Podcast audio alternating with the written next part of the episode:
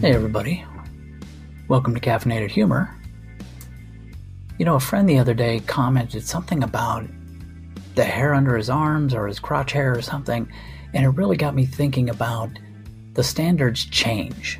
Turn of the century, all men had beards. And then sometime around the 60s, 70s, 80s, everybody was clean shaven. And then come back to now, after the millennium, you've got people that have you know, full beards and it's very ironic and it's very, you know, the hipsters have it. Which is another good reason not to have it. But, you know, personal grooming standards change as time goes goes on. And people don't realize just how drastic it can be. You know, you go back to in some countries you go back to God, India, say about 400 years ago. They actually have a, a painting of what was wildly considered the most beautiful princess, men killed themselves because they were not allowed to be in the running to like date her, be with her, court her, and all the paintings of her show her as having a build a lot like a football linebacker and a bit of a mustache and a unibrow. And it's like that was the standard. That's what beauty was then. But you look at beauty now and it's well, it depends on where you go, really. You could have one thing where it, it, 20 years ago this was the hot thing, and now it's a fetish. I mean, I do know a guy that will not date a woman if he if she does not have beautiful feet. At some point during the first date, he talks her into somehow seeing her feet, which to me is a huge red flag.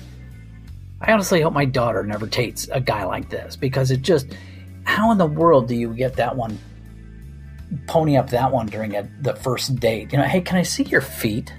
It's like, well, tell you what, I'll just grab a cab from here, and that date's over. Otherwise, you kind of risk that, you know, that awkward, weird first date where may end up with that phrase, you know, hey, what does chloroform smell like? Smell this rag. But a lot of times, I think we have our own personal standards that may conflict with society and their standards. Because there was a thing a few years ago where on the East Coast, most of the models all of a sudden had real short hair. And then they had some models on the West Coast had long hair. I mean, of the two, I prefer the West Coast version. Long hair always rules. But on the short hair, people in New York were just like, "This is no." You you honestly don't understand what you're looking at here. Women are most beautiful when they have their short hair, and don't get me wrong, the models were gorgeous. But I don't think it has to do with the hair. It's like you could make them bald. Models are gorgeous. That's why they get that job. You know, you don't find a woman who's that beautiful working at Gap. Well, maybe you do, but she's not there for long. Typically, it's her first job, and she just hasn't been discovered yet. I mean, I had a friend of mine who, growing up, his sister was just this stunning girl. I mean, looking back as a grown man, understanding what beauty and the appreciation of it was, she was one of the more beautiful girls I've ever seen.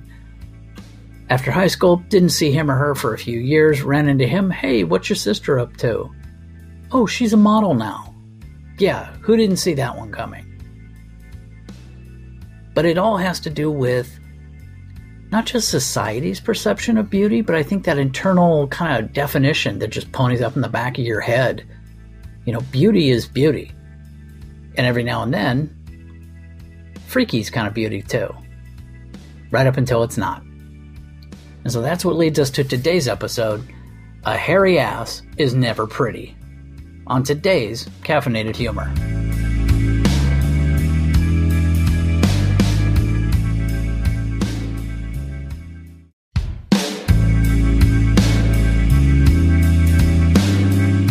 Being a hairy man these days is a bitch. There seems to be an emphasis on manscaping on the media and TV and such. Near as I can figure, I would need a team of dedicated professionals working round the clock to rein it all in. Kind of like a small Yeti with a bad attitude. Now, all this body hair thought has brought, been brought on by a strange and not too funny comment I heard in line at Starbucks. I don't know why it stuck in my head. It wasn't even particularly clever but two guys behind me, mid 20s from the looks of them, One guy was asking his buddy what he thought of the full beard that the guy was growing. And his friend said, You know, it looks like a crotch from an 80s porn film. It's like, they got half a chuckle at the time, but not even funny upon reflection. So it's like, that's how far down on the, the, the laugh meter it went. But as far as shock lines go, eh, it was mild, especially when it comes from a pair of 20 somethings. But like most things, it got me thinking.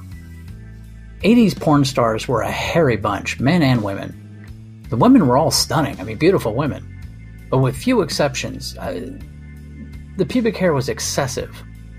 Some had a bush running halfway up their back.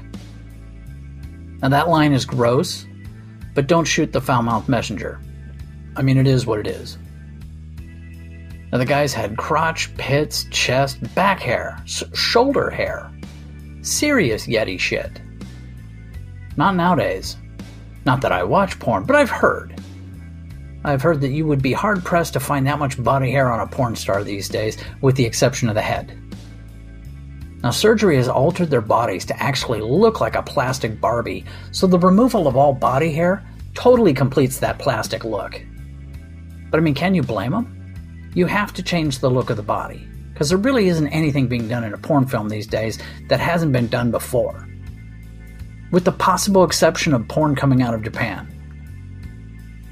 Don't Google the phrase freaky Japanese porn. Just trust me on this one. You don't have that kind of time.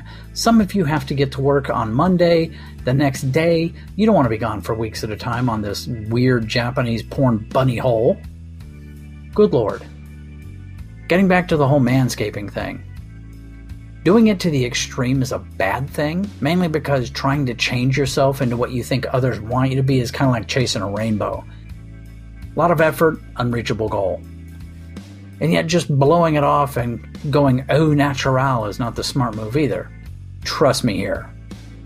The out of control ass and back is not pleasant for anyone. Not a pretty sight. Boil it down to a simple set of rules. Shave your ass if you have to, but keep in mind that Barbie is made out of plastic. Hey, hope you liked today's episode. Like it, subscribe to it. Hell, there's a link around here to help support it. But most importantly, listen to more episodes. You can also go to Amazon. You're going to find a series of books under the name Caffeinated Humor based on the podcast. Take care and have a great day.